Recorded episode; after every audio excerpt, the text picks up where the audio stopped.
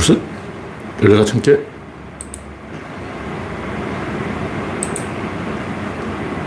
떴습니다.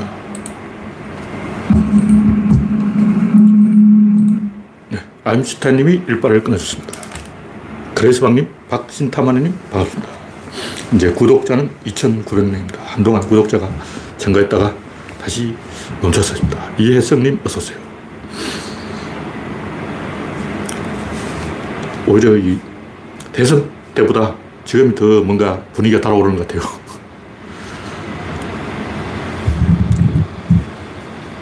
구조론 연구소 이 칼럼 조회수도 최근에 뭐 1600, 1900, 2000, 2300, 2800, 와, 3200. 3200은 진짜 몇 년 만에 찍은 것 같아요. 몇 년 만에. 와. 제가 어차피 사람들이 글을 많이 안 읽기, 안 읽기 때문에 일부러 제가 글을 어렵게 쓰거든요. 옛날처럼 막 신나게 안 쓰고 읽으면 읽고, 싫으면 말고, 뭐 제가 좀 이제 재미없게 쓰는데도 최근에 조회수가 3200까지 올라가는 거는 야, 뭔가 좋은 요즘이 놀라운 일이 오히려 이 대선 때가 더 조회수가 적었어요. 네, 이혜성님, 덴드로즈님, 우창님 반갑습니다. 여러분의 구독과 알림, 좋아요는 큰 힘이 됩니다. 오늘은 8월 6일이죠. 8월 6일 맞습니까? 네, 8월 6일 맞네요. 피서철이 한가운데인데, 홍택주님, 어서오세요. 어저께가 우선님, 어서오세요. 7월 7석, 견우와 직녀가 만나는, 오작교에서 만나는 그날이었죠. 7월 7석 날꼭 비가 온다 그러는데, 어저께 이 이틀 전에 비, 목요일 날 비가 왔는지 모르겠어요. 비가 안 온 것 같아요. 네. 7월 7. 서울에는 0.0mm 비가 왔네요. 지방이 좀 왔는지 모르겠는데. 8월 4일이죠. 8월 4일은. 그 전날까지는 비가 왔는데, 8월 4일은 비가 안 왔습니다.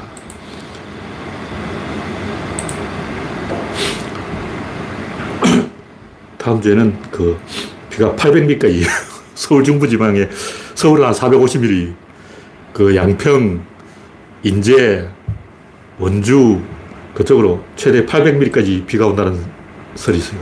와. 뭐 일기예보는 항상 빗나가는 거지만 가을 장마가 무섭죠. 사라졌던 장마가 다시 부활했어요. 제가 이쪽 검토를 해보니까 비가 제일 많이 하루에 많이 온 게 한 400mm. 근데 이, 지금 내일 모레 어, 중부지방에 한강 상류에 하루에 400mm 가까이 비가 온다는 설이 있습니다.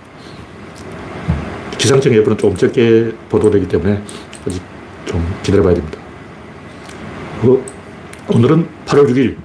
8월 6일은 히로시마의 리틀 보이가 빵 터진 날이죠. 역사적인 날입니다. 8월 6일 8시 15분 15초. 와.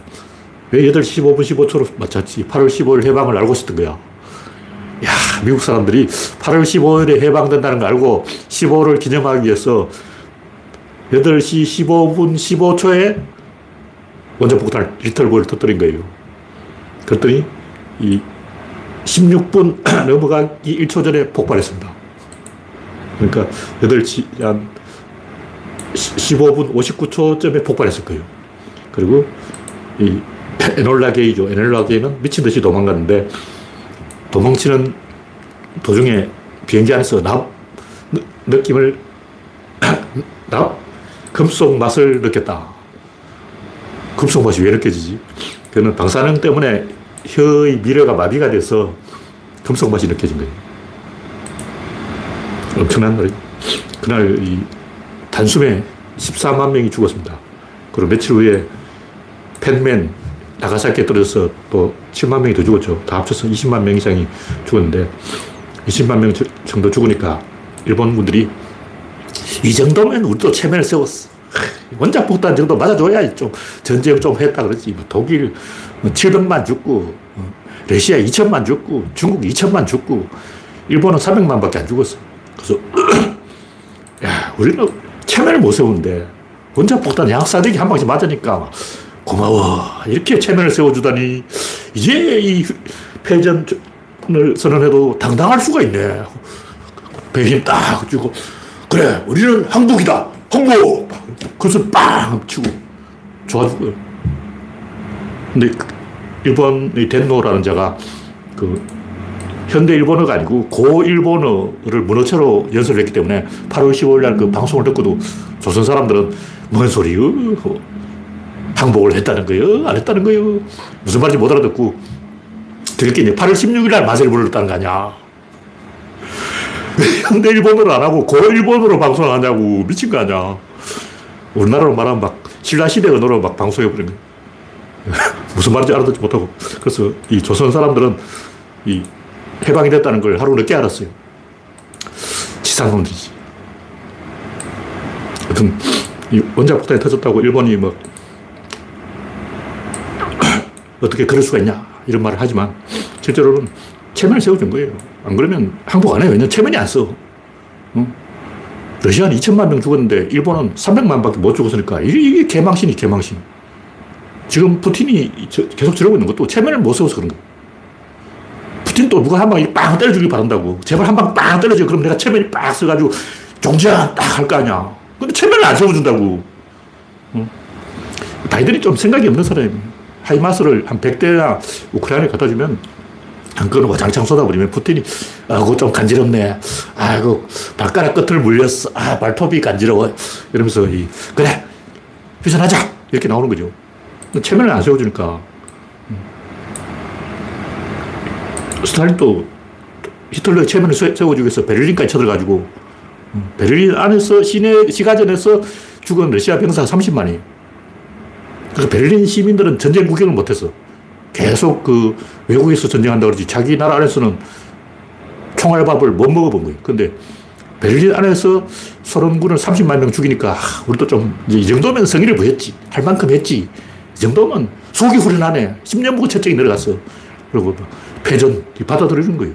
안 그러면 못 받아들여. 못 받아들이면 3차 대전이 또 일어나는 거예요. 1차 대전에 왕창 맞고도, 아, 이거는 맞은 게 아니지. 우리 독일인들은 말이야. 한 500만 명 정도 목숨은, 이게 뭐, 목숨으로 안 치는데. 그러니까, 그런 죽였다. 한 700만 죽어봐. 그래, 700만 죽어줄게. 700만 죽이니까, 어, 그거 좀 따끔하네. 아, 목이 물린 것 같네. 그러고 이제 항복선언 딱 하잖아요. 그러니까 젤렌스키도 그렇고 푸틴도 그렇고 뜨거운 맛을 봐야 정신 차리고 체면을 세우고 도장을 박 찍고 전쟁을 끝내는 거예요. 세상이 그래요. 제가 항상 하는 얘기만 지구 온난화 이 문제 해결 안 됩니다. 안 돼요, 이거는. 왜 안 되냐? 3억 명이 안 죽었기 때문에. 지금 인구가 77억인데 이게 한 10분의 1 정도 죽어가지고 한 70억으로 줄면 사람들이 와, 그거 좀 죽었네. 사람이 좀 죽었다니까. 사람이 죽었는데 우리가 정신 차려야 안 되겠나. 근데 1, 2천만 명 죽어가지고는 간의 기별도 안 가요. 인간들이 원래 그런 동물이야. 냉정한 진실을 우리가 받아들여야 됩니다. 그냥 좋은 게 좋은 거다. 말은 좋은데 실제 현실로는 그렇게 만만치가 않아요. 인간들이 원래 그런 동물이야. 뭐 어쩔 수 없지. 인간이 그런 존재인데 어쩔 거냐.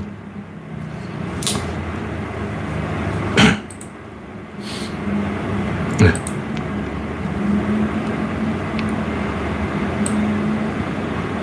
우선님, 코코님, 별님, 박명희님, 이명수님, 맨세비키님, 영원영님, 소흠님, 이영수님, 일랑가님, 랄랑님, 올리원님 반갑습니다. 오늘은 원자 폭탄이 터진 날입니다. 우리나라도 많아 터질 것 같은데 조심해야 됩니다. 첫 번째 곡지는 이판사판 윤석열. 제가 딱 박근혜 지지율 추를 딱 보니까 개성공단을 건드린 이후 박근혜가 이렇게 됐어요. 개성공단은 여당 것도 아니고 야당 것도 아니고 완충지대란 말이에요. 우리가 북한 쪽을 이렇게 밀고 올라간 거예요. 그 우리나라 땅을 북한이 줘버린 거예요. 우리가 북한 땅을 어렵게 뺏어놨는데 그 도로 북한이 줘버렸어. 손해본 거 아니야. 완충지대가 없어졌다고.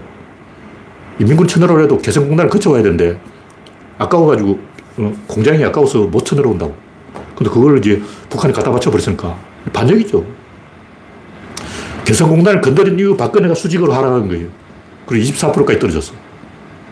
근데 윤석열도 뭐 월북 공무원 어쩌고저쩌고 하면서 계속 그 16명 죽인 살인마 북송 사건 그거 언급하면서 계속 남북 관계를 이용한단 말이에요. 지지율 추락하는 데 이유가 있는 거예요.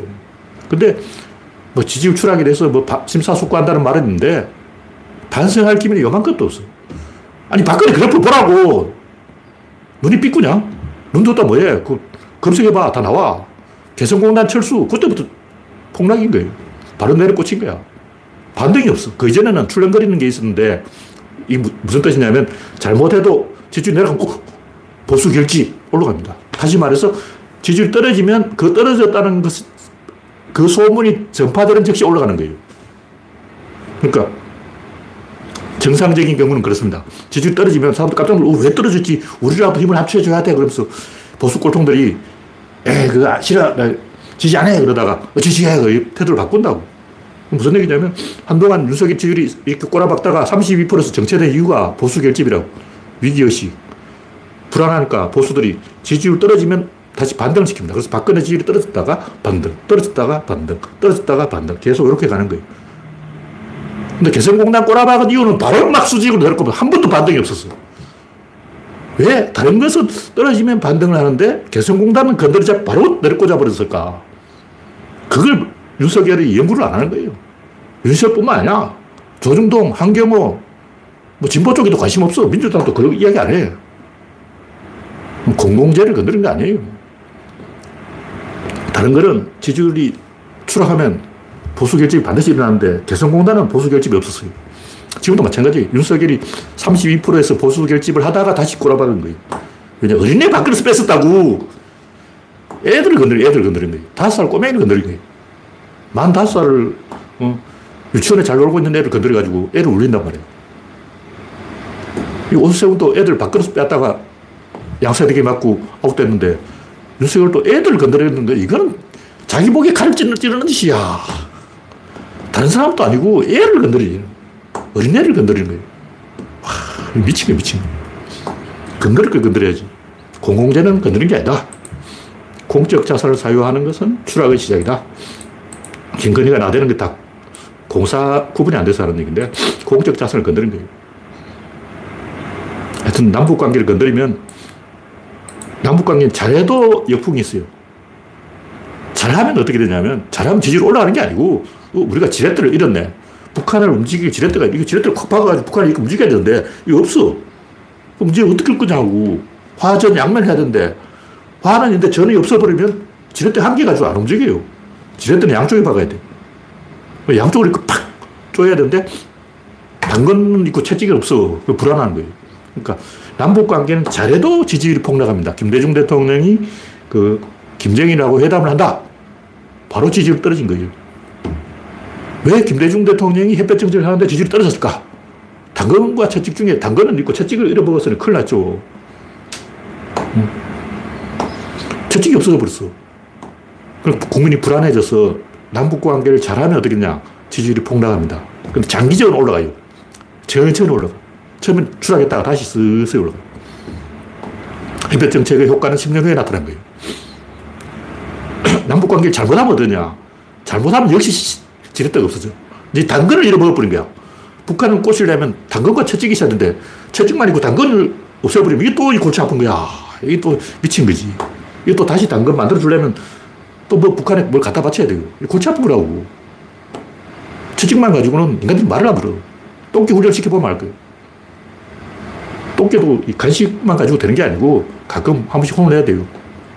물론 강력국 훈련사는 그런 거 안 하지만 간식만 가지고 한다고 어, 엄청난 인내심으로 3시간 동안 지르고 있지만 저 같으면 어, 이웅종 소장이 이걸 잘하더라고. 화약 그 포금탄을 갖고 와서 빵 터뜨려가지고 개 귀에 대놓고 포금탄 빵빵 터뜨려가지고 개를 제압하더라고.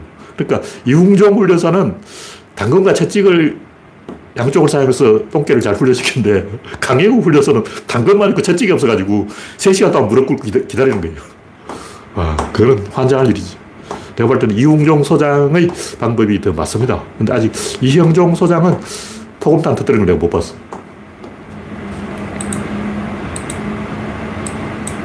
하여튼, 남북 관계는 당근과 채찍을 양면으로 가는 게 맞지. 당근만 하거나 채찍만 하는 것은 제 무덤을 파는 짓입니다. 근데 당근은 긴 시간이 그러면 효, 있으면 효과가 나타나요. 채찍은 단시간에 효과가 나타나지만 그 오래 안 가. 역효과가 나타나는 거예요. 네, 다음 복지는 추락의 대한민국 엘리트 세래요. 지금 이 국민과의 전쟁 상태인데 제가 하고 싶은 얘기는 지금 윤석열 지지율이 추락할 걸 예측을 못한 사람은 개새끼라는 거죠. 지식인 중에 강준만, 뭐 진중권 뭐좀 아는 척하고 뭐 기생충, 서민, 심평 뭐, 뭐 내노라 하는 사람들 있잖아. 그 중에 지금 지지율 폭락 사태를 예측 못한 사람은 전부 또라이, 또라이. 양아치. 이익을 예측을 못할까? 뭐 멍청하니 그렇지. 인문학적 소양이 없는 거예요. 인간에 대한, 인간의 본질에 대한 이해가 없다고. 인간이란 어떤 동물인지 모르는 거예요. 우리는 다 알았잖아. 우리는 윤석열 오래 못 간다고 다 알았다고. 우리가 줄리줄리하고 노래를 부르는 이유가 뭐냐. 본질에서 저건 아니다.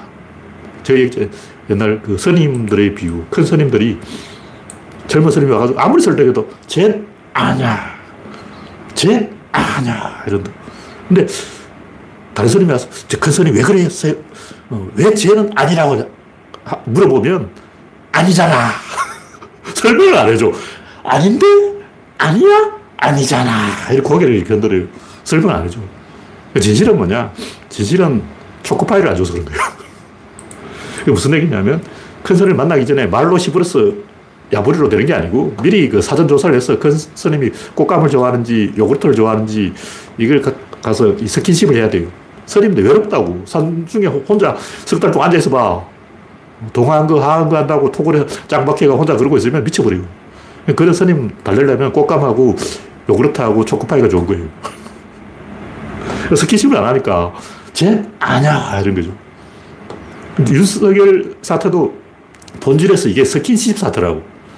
근데 줄리는 강아지 안고 와서 어, 엉덩이 탐정 뭐 이런 거 하고 개사과하면 스킨십이 된다고 생각하는 거예요. 그거는 스킨십이 망하는 거라고. 그거는 국민을 모욕하는 거라고. 스킨십이 아니고, 그건 국민 얼굴에 똥칠하는 거야. 그건 국민을 분노하게 만들어. 자, 그 스킨십을 180도로 반대로 하는 거예요. 스킨십을 해야 돼. 본질에서 이게 스킨십 문제라는 것을 아무도 모르고 있는 거예요. 근데 제가 하고 싶은 얘기는 이 집단적 사고의 함정. 검사들이 집단적 오판을 했다는 게 드러나고 있죠. 국힘당도 집단적 오판. 집단적 오판은 좌파들이 더 잘해요. 자기 편끼리 모여있으면 전부 오판하는데 그 오판한 이유가 뭘까? 왜 집단적 사고는 오판으로 규결될까? 호르몬 때문에. 머리가 나쁜 게 아니고 호르몬이 나쁜 거야. 사람들이 그걸 몰라. 생각은 머리가 하는 게 아니고 호르몬이 한다고. 여러분이 어떤 생각을 했다면 그것은 짱구를 굴려서 생각한 게 아니고 호르몬이 나온 거야. 조폭들이 왜 그렇게 다니까? 조폭은 남자가 좋은 거예요. 뭐 조폭들한테 물어보면 머리가 어떻고, 뭐 형님이 이끌어주고, 뭐 후배가 챙겨주고, 뭐 어쩌고 저쩌고 다 거짓말입니다. 그냥 뻘소리고. 이 새끼는 남자가 좋은 거야. 남자하고 이 떡대들이 있으면 괜히 기분이 좋아. 그게 진실이에요. 제가 이 부족민은 남자족, 여자족이 있다는 얘기를 옛날부터 했는데, 호르몬이라고. 그 형님한테 줄바따를 맞고 엉덩이가, 엉덩이에 파스 붙이고 그러면서도 만족해 하는 거잘 모르는 거예요. 우리가 생각하기에는 어, 줄바따 맞으면 엉덩이 아프니까 막 분노를 할 것 같지만 조폭들은 안 그래요. 막 기분이 좋아. 호르몬이 나오거든. 남성 호르몬이 나오는 거예요. 그러니까 검사들도 룸살롱에 검사 일명이 딱 앉았어. 야, 대한민국 우리가 접수하자. 좋아. 접수하는 거야. 씨발. 대한민국 이 정도면 우리가 먹어버리게. 군발이 똑같아요. 전두환하고 로태우, 뭐, 김복도, 응, 걔들 모여가 정호용하고 허화평, 허삼수 애들 모여가지고 대령, 소령 앉아있는데 별다 두 개씩 단놈 여기 앉아있다고. 아, 우리가, 어, 육사 동기잖아. 우리는 형제라고 하나에, 하나에 하나. 그럼 호르몬이 빵 나옵니다. 그러면 헷가닥 해가지고 아, 대한민국 우리가 접수해야지. 뭐 하고 있어? 빨리 접수하러 가자고. 이렇게 되는 거예요. 그러니까 지금 검사들 한동훈 그 새끼도 그냥 호르몬이 나온 거야. 이 머리 쓴 게 아니야. 그냥 호르몬이 나온 거라고. 그 집단 사고는 호르몬 사고예요.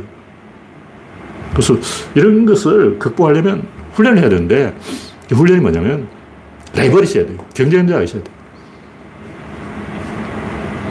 조선 왕조의 왕들이 많았지만 제대로 대응한 사람은 태종 이방원, 세종, 그리고 선조 임금, 영조 딱네 명이에요. 선조 임금은 재평가돼야 되는데 이거 설명하면 말이 길어지고 선조 임금이 조선시대 역사상 제일 활력이 있었던 시대 제일 인재가 많이 나온 시대라고. 그러니까 살인들이란 정치, 살인의 정치가 선조 때 있었고 그전에 없었어요. 그전은 귀족들 다 해먹은 거예요. 훈구 대신들 다 해먹었지. 살인이라는 것은 선조 때 처음 생긴 거예요. 선조가 살인을 만든 거예요. 근데 이방원은 형제를 다 죽였고 세종대왕은 효령, 양령 두 놈을 쫓아냈어요. 양령은 오입질 하다가 기생 만나다가 개망신 당해서 도망쳤고 효령은 선임됐고 원래 선임되는 것은 고려시대의 전통이에요. 효령대군은 자기 임금 하고 싶었지 사실은. 근데 고려시대부터 이 둘째는 선임이 돼야 돼. 왜냐면 선임이 안 되면 임금이 너 혹시 아직도 중지라 절에 안 가고 그러고 있냐? 너 혹시 내 잘리면 네가 왕 되려고 그러고 있어? 이런다고. 양령이 딱 째려보고 효령은 야, 새끼, 너 아직 왜 절에 안 갔어? 엄마, 너 내 자리 찾으려고 그래 버티고 있는 거지. 내 죽으면 네 임금하려고 그러지. 그러니까, 아, 죄송합니다. 제가 절에 갈게요. 세종은 아직 어리니까 이제 열어지. 그러니까 세종은 형님 두 놈을 쫓아낸 거예요. 경쟁을 했다는 거죠. 그 선조 임금은 시험 쳐서 합격해가지고 임금 된 거야. 그러니까 자기 능력으로 왕된 게 아니고 시험 쳐서 왕이 됐기 때문에 정열입 같은 사람이 선조 쟤 뭐야? 쟤 아무것도 아니잖아. 쟤 시험 쳐서 된 놈이야. 쟤는 저 아버지 아들이 아니고 그냥 시험 쳐서 임금 된 놈이라고. 저런 놈을 우리가 임금으로 인정할 필요가 있나? 이게 뭐냐면 굉장히 이 부글부글 하던 역동적인 시대. 그 정렬이 옳고 그르고 이런 게 문제 아니고 역사를 좀 우리가 깊은 눈을 봐야 된다. 뭘 잘했냐 못했냐 이게 중요한 게 아니에요. 에너지 총량 부글부글 끓어오르는 거예요. 사람 몇 명 죽는 거는 별 중요한 게 아니에요. 영조도 응? 경종을 독살시켰다는 소리 있죠. 그러니까 반개가 임금이 됐는데 정통성이 없다는 거예요. 그러니까 이인자의 난, 정희량의 난, 수만 명이 죽었어요. 그때는 정열입 때보다 더 많이 죽었어. 역적들이 한두 명이 아니었어. 그러니까 그렇게 나라가 불불 끓을 때 뭐가 좀 시스템이 돌아가는 거예요. 다시 말해서 어떤 천재가 합리적인 판단을 해서 정치를 잘해서 잘 먹고 잘 산다는 건 새빨간 거짓말. 그런 일은 없습니다.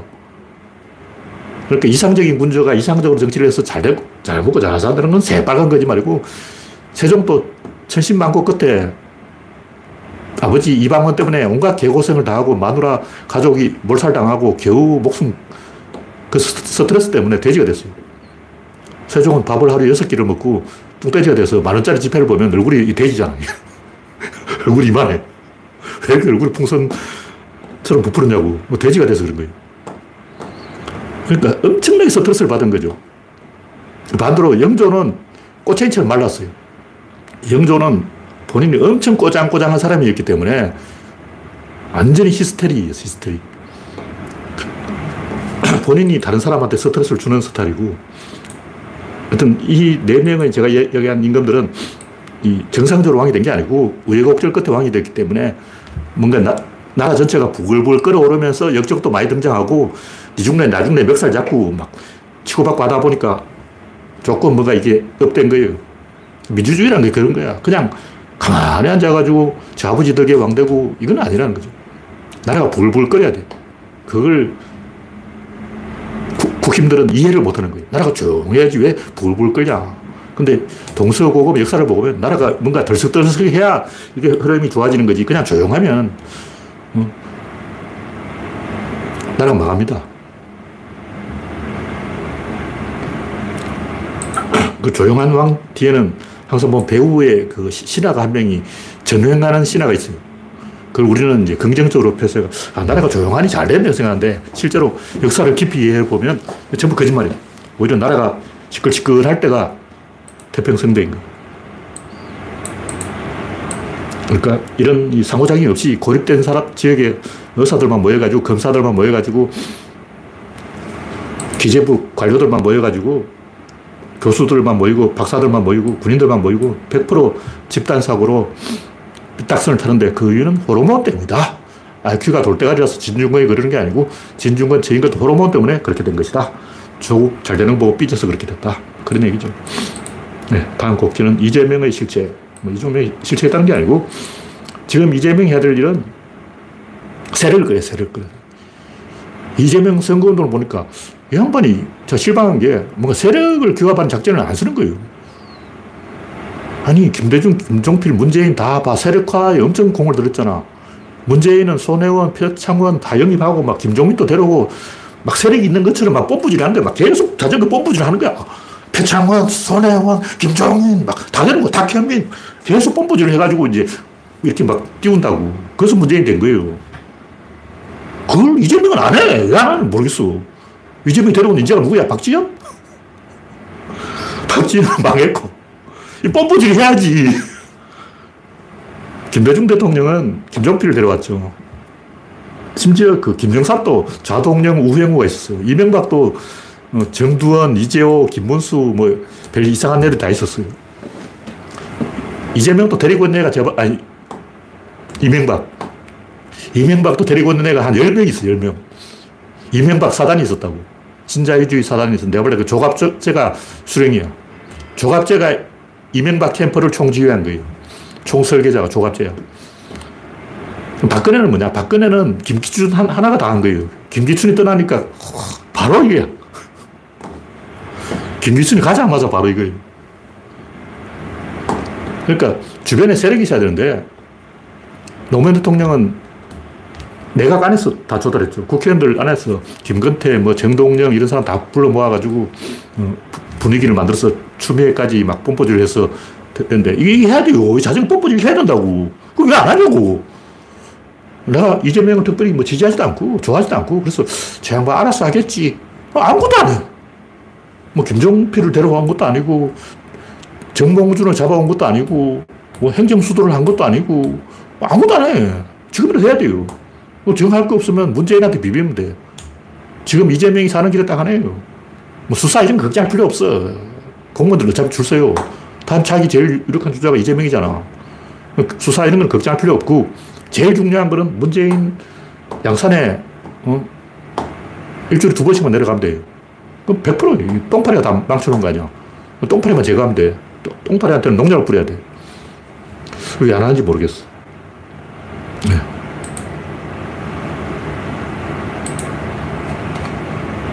다음 곡지는 민주주의 중독. 제가 글을 안 써놨는데 민주주의 중독이 어디가 부르지? 민주주의 중독이 별게 아니고 이 김대중, 노무현,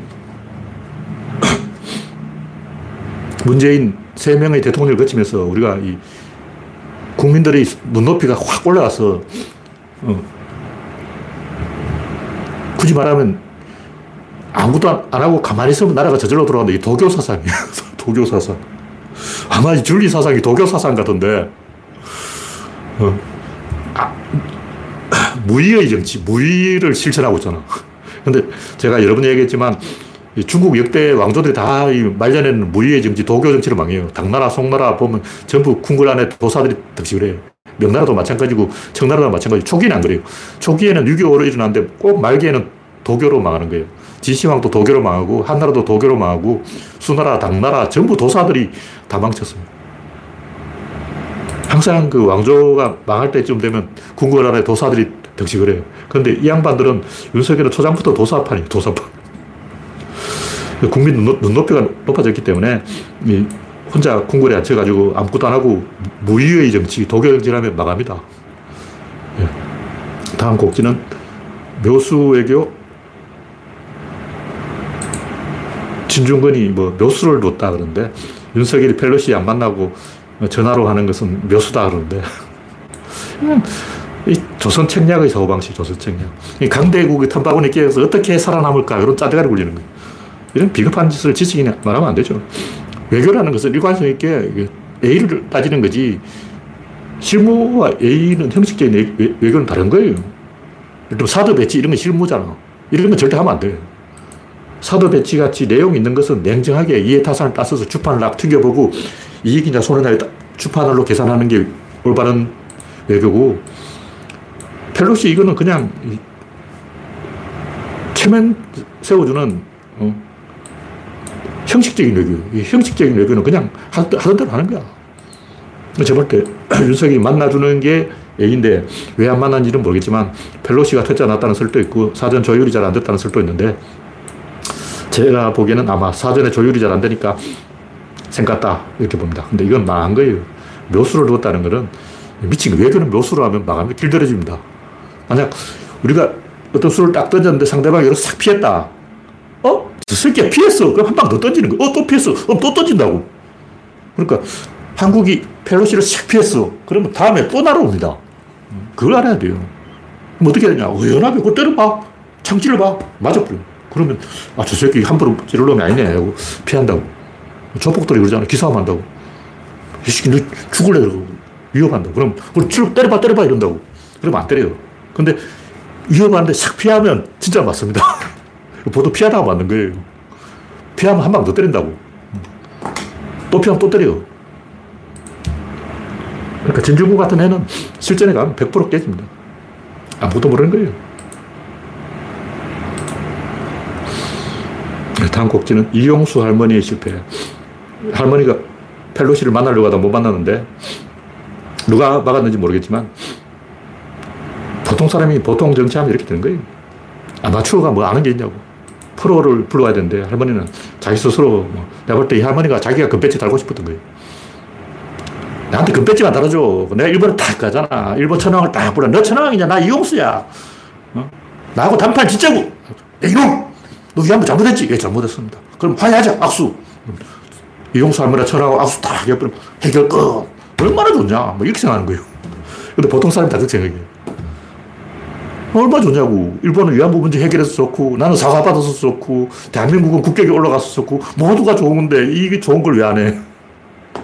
근데 세상이 그렇게 만만하지 않아요. 항상 한 명이 발목을 잡아도 안 된다고.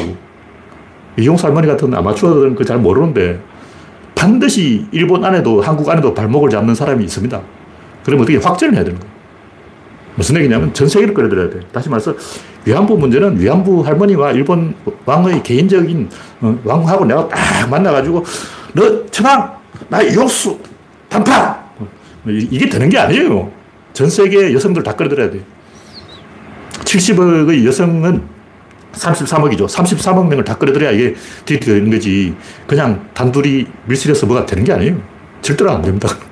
역사를 배운 이유가 그런 데 있는 거예요. 역사를 못 배운 사람은 그게 된다고 착각하는데 그건 안 됩니다. 이미 일이 커졌기 때문에 더 안 되는 거예요. 아, 작은 일은 되는데 클수록 이게 안 돼요. 소문이 나버렸어. 네, 다음 곡지는 김부선 사이코패스. 이 양반도 마찬가지인데, 뭐, 김건희나 이용수 할머니나 김부선이나 전부 아마추어가 어, 개인적으로 어떻게 뭐 뒤를 쳐가지고 어, 니 죽고 나 죽고 머리끄댕이 잡고 한번 싸우면 결판이 날 거라고 생각하는데 결판은 안 납니다. 이 문제 해결 안 돼. 위안부 문제는 해결 안 됩니다. 왜냐? 해결 안 하는 게 이익인 사람이 일본에도 있고 한국에도 있어요. 해결하는 것보다 해결 안 하는 게 더 이익, 이익이 돼. 근데 왜 해결하냐고. 안 하는 게 더 이익인데. 그런 사람이 한 명만 있어도 안 되는 거예요. 김부선이 최근에 낸스 일행을 두들겨 패다가 결과적으로 자기 딸을 몽둥이로 두들겨 팬 결과가 됐는데 자기 딸하고 어절했다 그러잖아요. 어절해놓고도 계속 괴롭히고 있어. 교묘하게 돌려가기. 내실행을 공격하는 척 하면서 자기 딸을 역성되는 척 하면서 자기 딸을 때리는 거야. 왜 그런 짓을 할까? 할 수 있는 게 그거밖에 없어. 그건 무조건 거냐고. 자기 딸을 때리는 건 가능해. 왜냐 엄마니까. 엄마가 딸을 때릴 수는 있지. 근데 다른 사람을 때리고 싶어도 못 때리잖아. 어떻게 때려? 방법이 없는 거예요. 김건희는 왜 그럴까? 진중권 왜 그럴까? 변희재는 왜 그럴까? 똑같아요. 할 수 있는 게 그거야. 변희재는 왜 그럴까? 이거 이해 못 하겠다는 사람이 좀 많은 것 같은데, 먹고 살려고 그러는 거예요. 좀 떨려고 박근혜 밑에 줄 섰더니, 이제 더 이상 박근혜 장사가 안 되니까, 윤석열 밑에 가봤자, 어, 찬밥이죠. 그러니까 이쪽에 붙는 거예요. 좀 떴어, 실제로. 변희재, 뭐, 유튜브 보니까 뭐, 조회수가 막 70만 나오더라고. 그러니까 떨려고 그래서 뜬 거예요. 진중권 똑같아요. 먹고 살려고 그런 거예요. 근데 이런 것은 그냥 개인이 판단해서 되는 게 아니에요. 호르몬 때문에 안 되는 거예요. 제대로 하려면 평소에, 평소에 사유를 많이 축적해놔서 100년 되게 큰 그림을 그려야지. 그냥 당장 내가 이렇게 하면 상대가 저렇게 하겠지. 그럼 내가 이렇게 하고, 이렇게 하고, 어, 장기 두듯이, 바둑 두듯이 짠대가리 굴려가지고는 절대로 안 됩니다. 그냥 큰 흐름이 결정하는, 역사의 흐름이 결정하는 거지. 지가 뭐 이렇게 하고 저렇게 한다고 안 될 사람이 되고 될 사람이 안 되고 그건 아니에요. 노무현 당선되니까 아, 내 덕에 됐지. 이런 사람이 대한민국에 100만 명 나왔는데 윤석열 되니까 또 진중권 아, 나, 내 덕에 됐어. 이준석도 아, 나 덕에 윤석열 됐지. 그러고 그런 사람이 잔뜩 있겠지만 흐, 흐름을 따라가는 거지. 에너지 총량을 따라가는 거지. 개인의 그 짠대가리로 뭐가 되는 일이 없어요. 그거 다 착각이야.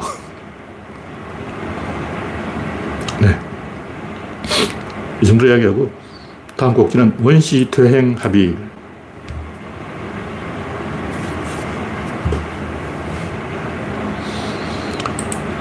일본 남자의 40%가 초식남이 되어서 이제 연애도 안 한다. 초, 초식남을 넘어서 절식남이 되었다. 근데 거기에 대한 반론으로 일본 사람들은 원래 연애를 안 했다. 그러니까 최근에 초식남이 되, 넘어서 절식남이 된 게 아니고 원래부터 일본 사람들은 그랬다. 3, 4, 3의 법칙. 그러니까 상층부 30%는 연애를 하고 중간에 40%는 할까 말까 할까 말까 되면 하고 안 되면 그만이고 밑에 30%는 포기. 옛날부터 그랬다는 거예요. 그 사실인지 잘 모르겠는데 왜 그러냐면 가족주의가 없고 부족주의가 기성을 부리면 이렇게 됩니다. 아랍에 일부 다처제가 있는 것도 다 이유가 있어요. 필리핀 같은데 저도 보고 충격을 받았는데 필리핀이 모계 사회예요. 여성들이 남자를 먹여 살린다고. 엄마하고 딸, 누나, 언니 이런 관계가 굉장히 친하고 남자들은 그냥 주변을 겉돌고 있는 거예요. 왜 그럴까? 필리핀 남자들이 다 게이라는 거예요. 진짜 게이일까? 그건 모르죠. 근데 게이가 아닌데 게이 짓을 하는 거야. 성경에 소돔과 고모라 이야기 나오고 동성애를 비판하는 이야기 나오는 이유가 다 이유가 있어요. 원래 부족민들은 결혼을 안 해요. 우리가 생각하면 부족민들도 막 장가고 시집가고 뭐 아마존의 뭐 초해족의 눈물 뭐 아마존의 눈물 다 가짜입니다. 그거 다 가짜예요. 거기 보면 아빠라고 나오는 게 아빠가 아니고 다 거의 근친이 근친. 왜냐면 원래 이 부족민은 뭐 남자족, 여자족이 있기 때문에 남자는 남자끼리 살고 여자는 여자끼리 살아요. 그럼 애는 어떻게 만들었냐? 안 만들어. 그러니까 같은 부족 안은 다 근친이에요. 다 사촌이라고. 핏줄이 같은 거예요. 그러니까 같은 부, 부족 안에서는 섹스를 할 수가 없어. 그냥 다 여동생이고 언니고 누나고 엄마고 이모고 할머니인데 어떻게 섹스를 하냐고. 섹스를 말 안에서는 섹스가 안 합니다. 그럼 어떻게 하냐. 남자끼리 하는 거예요. 섹스는 원래 남자끼리 하는 거야. 소돔과 고모라 이야기 성경에 다 나오잖아요. 손님 오니까 손님을 부장을 따야 되겠다. 내놔라. 그왜 그러냐? 원래 남자끼리 섹스를 하는 거라고. 그럼 여자하고는 어떻게 섹스를 하냐? 섹스 안 하고 전쟁을 해요. 이웃 부족이 그 사장을 나간다 딱 보고 감시하다가 이웃 부족 남자들이 사장을 갔다. 그러면 이제 출동해서 섭격을 하는 거예요. 그러니까 이웃 부족에게 복수를 하기 위해서 모욕을 하기 위해서 집단 성행위를 하는 거예요. 근데 그게 사실은 모의 전쟁이라고 진짜 전쟁이 아니고 일부러 이웃 부족이 사냥 가는 척하고 자리를 비켜줘요. 왜냐면 자기들도 섭격해야 되거든. 이번엔 너희가 섭격해라. 다음 우리가 섭격할게. 이렇게 짜놓고 하는 거예요. 근데 실제 사망자 나와요. 그냥 안 보내줘. 아, 충분히 이제 집단 관계가 끝났다 싶으면 지금 반격하라! 사냥가 는 척하고 숲에 숨어 있다가 일제히 이제 돌창 들고 뛰어나가지고 죽입니다. 다 죽이면 안 되고 한 서너 명만 죽여요. 모의 전쟁을 하는 거예요. 계속 그런 식으로 주거니 받거니 주거니 받거니 이렇게 해서 애를 만들어. 네, 원래는 우리 부족이 섞여. 다음에는 너희 부족이 섞여. 날짜 잡아놓고, 근데 정확하게 날짜를 안 알려줘요. 그건 너무 이제 작전 잘못 잡으면 몰살당하는 수가 있나. 타이밍 잘못 재가지고 막 하고 있는데 속이 창들로 쫓아오면 다 죽는다고. 뭐 타이밍 잘 잡아야 돼. 그런 식으로 하기 때문에 정상적인 결혼 관계라는 게 없어요. 그러다 보니까 모계사회가 될 수밖에 없지. 왜냐하면 서른 살 넘은 남자는 다 죽은 거예요. 제일 오래된 남자가 한 서른다섯 살. 40살 먹은 남자는 없습니다. 근데 여자는 있어요. 근데 지금 우리나라나 일본이 그때의 그 원시 사회로 돌아가고 있는 거예요. 유전자의 세계적인 본능을 충실하 따르면 결혼을 안 하는 게 정상인 거예요. 결혼을 왜 하냐고. 결혼을 하려 하는 이유는 살려고 하는 거예요. 원시, 동건 사회에서 결혼을 안 하면 사람 취급을 못 받기 때문에 자기 살기 위해서는 결혼을 해야 되는 거예요. 세력이 없으면 사람 취급 안 해요. 요즘은 개인의 능력 가지고 따지면 옛날에는 가문을 따져요. 내가 잘났다. 이게 소용없고 가문이 유력하다. 가문이 유력한 증거가 뭐냐? 아들 많이 낳으면 돼. 흥부 아들 24명, 놀부가 이제 흥부를 괴롭히려, 야, 흥부 이리 하다가 흥부 아들 24명이 때려 몰려면 박살 나는 거죠. 흥부 아, 아들 24명 돌격 해버리면 게임 끝이야. 놀부는 아들이 없어. 24명이 몽둥이 들고 쫓아온다니까. 그러니까 옛날 봉건 사회는 쪽수가 많으면 이기는 거예요. 그래서 빨리 장가를 가서 애를 많이 낳아가지고 쪽수를 늘려야 돼. 근데 현대 사회는 먹고 살만해지니까 그 필요가 없죠. 그래서 이제 대한민국이 망하고 있는 거예요. 일본도 망하고 한국도 망하고 다 망해. 이 정도로 이야기하고 다음 곡지는 송유건 눈빛만 봐도 가짜. 여러 번 나오겠는데 천재소년 김웅룡, 천재소년 송유건, 뭐 사진만 봐도 이 가짜라는 게 100% 들키잖아. 테렌스 타워 그 양반하고 눈빛을 비교해보라고. 송유건 얼굴 표정이 딱 안철수 표정, 안철수 표정. 입을 해 벌리고 있는 그런 사람은 답질한 사람이에요. 눈이 맹하잖아. 주변 눈치를 보고 있는 거예요. 천재들은 생각이 바빠가지고 주변 눈치를 볼 시간 여유가 없어요. 이 천재 마케팅은 옛날부터 먹히는 장사이기 때문에 우리나라 사람들이 그런 짓을 많이 합니다. 네, 이 정도로 이야기하고. 네, 이상훈이 말씀하기로 인류가 연애를 한 지가 100년 남짓이라고 들었습니다. 일반적인 현상은 아니었습니다.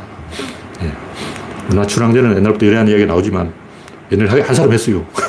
귀족들은 했어.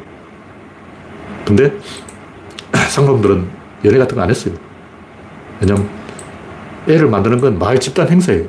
연애를 해도 이상하게 막 초야권 이런 것도 있고 막 첫날 밤에 처녀 파티, 총각 파티 해가지고 집단적인 성행위를 하기 때문에 연애라는 건 별 의미가 없어요. 진짜 연애한다는 게 별 의미가 없어. 연애해서 뭐 얻는 게 없고 손해보는 것도 없고 별 차이가 없어요. 왜냐면 어차피 그 사회생활은 여자들 여자들끼리, 남자 남자들끼리 따라가기 때문에 별로 상관이 없는 거예요. 조선시대라고 치자고. 다 들판에 나가서 일하는데 뭐 연애하는 게 무슨 의미가 있냐고. 남자들끼리 모여가지고 막 노래하고 여자들끼리 모여가지고 수다 떨고 연애가 별 의미가 없죠. 뭐 한 달에도 한 짧게 한 3년 정도는 하겠죠. 네, 다음 곡지는 힘의 거하. 제가 지금 힘에 대한 이야기를 쭉 정리하고 있는데 힘이 뭐냐? 이걸 정면으로 분석한 사람이 없습니다. 힘은 변화를 일으키는 작용이다. 변화는 결과고 힘은 원인인데 동업안복이죠. 그러니까 힘은 변화를 일으키는 작용. 작용이 뭐냐? 힘이죠. 그러니까 힘은 변화를 일으키는 힘이다. 그런데 그 힘은 변화의 원인이라면 그 원인이 뭐냐고 그걸 이야기 안 하고 힘은 변화의 원인이야. 뭐 그렇게 말할 수도 있죠. 남편이 뭐냐? 그러니까 아, 마누라 하고 결혼한 사람이 남편이야. 그런 식으로 설명한, 설명하는 것은 돌려막기, 돌려막기. 전체의 그림을 가지고 얘기해야 되는데, 구조론을 보면 모든 변화는 복제가 되는 거예요. 그냥 갑자기 뭐가 변한다는 것은 개소리고. 들면, 자동차가 왜 가냐? 아, 바퀴가 그러니까. 예, 바퀴는 왜 그러냐? 아, 엔진이 도니까 가지. 아, 엔진이 왜 도냐? 아, 세레모다가 돌리니까 가지. 아, 세레모다를 왜 도냐? 아, 기, 기, 키를 꽂아서 돌렸잖아. 네가 키를 돌렸잖아. 키는 왜 돌려? 아, 근육에 힘이 나오니까 그렇지. 근육은 왜, 심장이 뛰니까 그렇지. 심장은 왜 뛰냐? 계속 추격해 가보자고. 밥을 먹으니까 심장이 뛰지. 밥을 왜 먹냐? 곡식이 자라니까 먹지. 곡식은 왜 자라? 태양이 빈다니까 그렇지. 태양은 왜 빈다는? 빅뱅이죠. 그러니까 모든 사건의 원인은 궁극적으로 빅뱅이라고. 빅뱅에서 태양이 나오고, 태양에서 햇볕이 나오고, 햇볕에서 곡식이 나오고, 곡식에서 밥이 나오고, 밥에서 심장이 뛰게 에너지가 나오고, 심장이 뛰니까 근육이 생, 움직이고, 근육이 움직이니까 키를 돌리고, 키를 돌리니까 엔진이, 세레모다가 돌고, 세레모다가 도니까 엔진이 돌고, 엔진이 도니까 바퀴가 도는 거예요. 와, 이게 뭐, 하나 따지면 끝까지 가야 돼. 대충 걸 머무르지 말고 끝까지 가보자고. 저는 생각을 할 때 중간에서 대, 충 멈추지 않고, 빅뱅까지 가야, 아, 생각 좀 했네. 이러고 만족하지. 뭐, 힘은 뭐냐? 변화의 원인이다. 끝. 이 장난하냐고. 원인의 원인, 원인의 원인의 원인, 원인의 원인의 원인의 원인, 이 백만 번 가야, 가야 돼요. 대충 그거 뭐 중간에서 읽어버리면 안 되고, 전제, 전제, 전제, 전제, 전제 계속 가야 되는 거죠. 근데 여기 이제 반복되는 패턴이 있어요. 그게 메커니즘이에요. A의 변화가 B의 변화를 유발하는 거예요. 하나의 변화 연결이 변화 A, 변화 B, 요 둘을 연동시키는 게 메커니즘이에요. 그러니까 메커니즘을 중심으로 메커니즘 안에서 의사결정이 일어나는데 그게 뭐냐? 첫째 크기, 두 번째 위치, 세 번째 방향, 네 번째 속도, 다섯 번째 도착점. 이 다섯 가지 딱 결정되는 게 힘입니다. 힘은 다섯 가지 있는 거예요. 우리 그냥 힘이 다 변화의 작용이다. 다섯 가지 작용이 있는 거예요. 도착점을 결정하는 작용, 속도를 결정하는 작용, 방향을 결정하는 작용, 위치를 결정하는 작용, 크기를 결정하는 작용. 보통 뭐 위치하고 속도만 가지고 자꾸 이야기를 하는데 위치와 속도만 있는 게 아니에요. 위치를 알면 속도가 불분명하고 속도를 아니까 또 위치가 헷갈리고 뭐 자꾸 이런 식으로 소리 하는데 두 개만 가지고서 변화를 설명하는 게 아니야. 다섯 가지 설명해야 된다고. 근데 보통 우리가 말하는 힘은 요 세 번째. 그냥 요까지는 아직 변화가 일어나지 않아서 변화의 원인이라고 하는데 변화는 여기서부터 시작돼요. 요거는 뭐냐, 사전 준비 작업. 화를 쏠려면 이 땡기는 것은 아직 변화의 시작이 아니에요. 여기 딱 놓는데 여기부터 시작되는 거예요. 그러니까, 근데 실제로는 이 땡기는 것부터 시작되는 거죠. 땡기는 게 힘의 크기를 정하고, 뭐 놓는 위치, 요게 이제 출발점의 위치를 정하고, 이 각도, 이게 방향을 정하는 거예요. 근데 땡기는 게 먼저고, 그 다음에 출발점을 딱 멈추는 게 먼저고, 그 다음에 방향을 정해, 겨냥을 한다고. 우선 순서대로 가는데, 우리가 눈에 보이는 변화의 순서는 힘이에요. 다섯 개 있는데, 다섯 개가 다 작용의 원인이지만, 보통 우리는 여기서부터 본다. 왜냐하면 이거 보여. 눈에 보인다고. 이것도 보여. 요 두 가지는 보이기 때문에 이걸 가지고 자꾸 설명하는 왜냐면 요거부터 안 보여. 요 세 개는 안 보이는 거예요. 어. 근데 화살이 확 날아온 다음에 날아오는 게 보이죠. 근데 땡길 때 얼마나 세게 땡겼는지 살살 땡겼는지 세게 땡겼는지 알게 보여. 어. 부동산을 땡기면 약하게 땡기고 어. 마동석이 땡기면 세게 땡겼을 건데 우리 눈에는 그게 세게 땡긴 건지 살살 당긴 건지 안 보이죠. 그러니까 질입자 힘 운동량에서 요 질입자 힘이 안 보입니다. 운동량은 보여요. 근데 실제로는 운동도 안 보입니다. 진짜 보이는 건 양밖에 없어요. 양은 칼라가 보이죠. 색깔도 보이고 냄새도 보이고 열 온도를 재보면 말이에요. 아 뜨거워. 양은 측정이 가능합니다. 근데 운동은 원래 측정되는 게 아닌데 추론이 돼요. 그냥 비교를 해보면 내가 슈퍼컴퓨터 돌려가지고 운동을 읽어냅니다. 일단 우리는 평면을 보지만 실제 느낌은 입체가 느껴지거든. 왜 입체가 느껴지냐면 피사체 뒷부분을 흐릿하게 해서 그런 거예요. 다시 말해서 우리 눈은 어디를 보느냐에 따라서 여기를 보냐, 요 뒤에를 보냐, 요 앞을 보느냐에 따라서 그 뒷부분을 흐릿하게 지워버리는 거예요. 여기서 슈퍼컴퓨터 돌아서 빨리 팍 지워. 지워가지고 이 초점에 딱 카메라를 맞추기 때문에 이 입체를 보는 거예요. 실제로 우리는 입체를 보는 게 아니에요. 입체를 보는 게 아니고 내가 슈퍼컴퓨터를 돌려서 입체를 해석해냅니다. 실제로는 카메라가 보는 거하고 사람이 보는 거하고 똑같아요. 카메라는 평면으로 보는데 사람은 입체로 보잖아요. 실제로 입체를 보는 게 아닌데 뇌가 입체를 만들어낸다. 그런 얘기죠. 이게 무슨 얘기냐면 질, 입자, 힘, 운동량이 있는데 우리는 이것만 보지만 뇌가 슈퍼컴퓨터 돌리면 이것도 볼 수 있고 이것도 어느 정도로 볼 수 있어요. 이거는 경험을 통해서 볼 수 있는데 무거운 걸 한번 들어보면 알아. 묵직한 게 있어요. 느낌이 묵직함, 아, 지금 이제 힘이 있어 보인다. 예를 들면, 그냥 이러고 있으면, 아, 저 상관이 분노해 있지 않다. 이러고 있으면, 아, 저 새끼 성질 났구나. 아, 저 골랐네. 이게 보이잖아요. 경험으로 하는 거예요. 실제로는 이게 성질 난 건지 웃고 있는 건지 알 수가 없지. 실제 성질을 부리고 있는 건지 그냥 좋아서 웃는다고 그러고 있는 건지 어떻게 알아. 근데 경험, 자기가 흉내를 내보면 알아. 그래서 우리가 상대방의 표정을 읽을 수 있기 때문에 힘도 어느 정도는 알 수가 있다. 마찬가지로 이것도 알 수가 있어요. 이것도 고도의 짱구를 굴리면 알 수가 있어. 이것도 알 수 있는 사람이 있어요. 이건 고수들만 알 수 있어. 이거는 하수들도 알 수 있고, 이건 초고수, 이거는 상수, 이건 중수, 이거는 조금 하는 사람, 이건 보통 사람. 자기 실력에 따라서 볼 수 있는 수준이 다르다는 거죠. 우리는 바보들은 이제 자동차를 보면 아 바퀴가 굴러서 가는구나 하고 바퀴만 보고 조금 아는 사람은 엔진이 도니까 가지 하고 엔진도 보고 조금 더 아는 사람은 아 세레모다가 도니까 엔진이 도는 거야 그까지 알고 조금 더 아는 사람은 아 키를 돌려서 가는구나. 조금 더 아는 사람은 아 휘발유가 폭발해서 가는구나.